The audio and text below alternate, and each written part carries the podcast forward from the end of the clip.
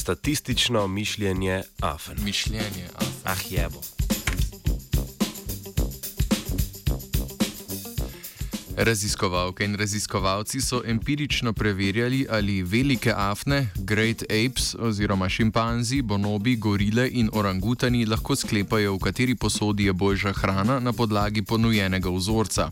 Sklepanje iz omejenih podatkov je pomembna komponenta induktivnega učenja, kjer iz posamičnega sklepamo na splošno in kaže na razumevanje osnovnih statističnih zakonitosti.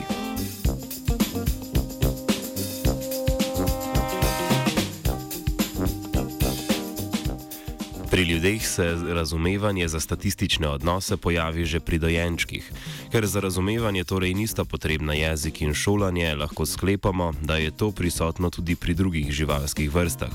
Eksperimenti so že pokazali številsko kognicijo pri številnih vrstah živali. To je ključen predpogoj za raziskovanje implicitne oziroma laične in nejasne teorije statistike, kaj šele štetje omogoči opaziti razliko, kaj, saj šele štetje omogoči opaziti razliko med vzorci. Pardon. Za izvedbo tako kompleksnega eksperimenta so zraven razumevanja števil potrebne tudi druge mentalne zmožnosti afen, kot so. kot so recimo kratkoročni spomin? Uh, v katerega shranijo uh, videne količine in mentalna primerjava količine. Zdaj še enkrat, gremo še enkrat, ali lahko. Ker si odstavil. Ja. Ja. Ajde.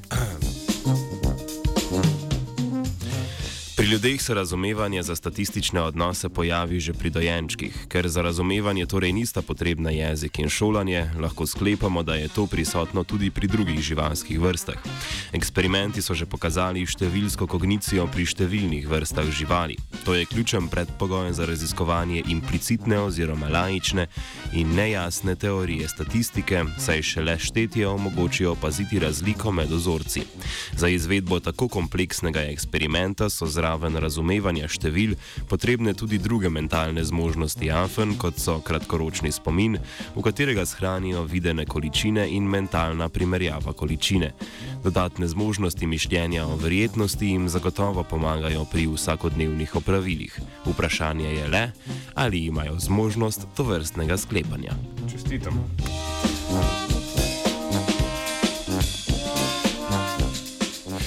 Afne so izvajale naloge, preko katerih so znanstveniki in znanstvenice raziskovali njihovo zmožnost statističnega sklepanja.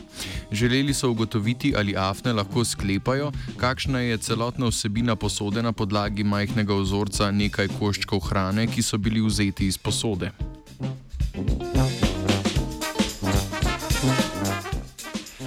Izvedli so dva eksperimenta, prvega z enako velikimi, a po vsebini različnimi vzorci, in drugega z različno velikimi in vsebinsko različnimi vzorci hrane. Afne so najprej navadili na to, da morajo opazovati raziskovalca, ki jim pokaže vzorec in na to izbrati posodo, ki jo želijo. To posodo s hrano so ob izbiri tudi dobile, tako da so bile motivirane za izbiro bolj priljubljene hrane. Ko so afne razumeli, kako poteka preizkus, so raziskovalci pokazali dve posodi z različno vsebnostjo priljubljene hrane: briketov in nepriljubljene hrane, korenčkov. Iz posod so vzeli vzorca hrane, ki jo vsebujeta, in jih pokazali afni. Afna je na to izbrala eno izmed posod in dobila hrano v njej.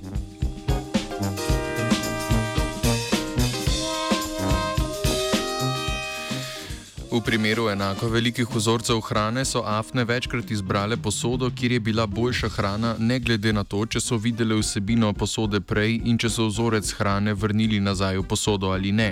Niso pa bile sposobne izbrati posode z boljšo hrano, če sta bila vzorca različne velikosti. V tem primeru so raje izbrale vzorec, kjer je bilo več hrane, čeprav relativno gledano manj priljubljene hrane kot manjši vzorec z relativno več priljubljene hrane.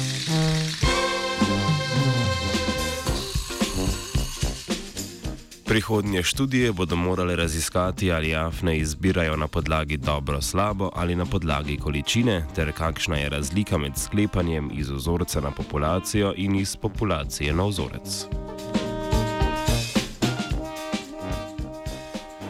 O opiči kogniciji je pisala vajenka Ana.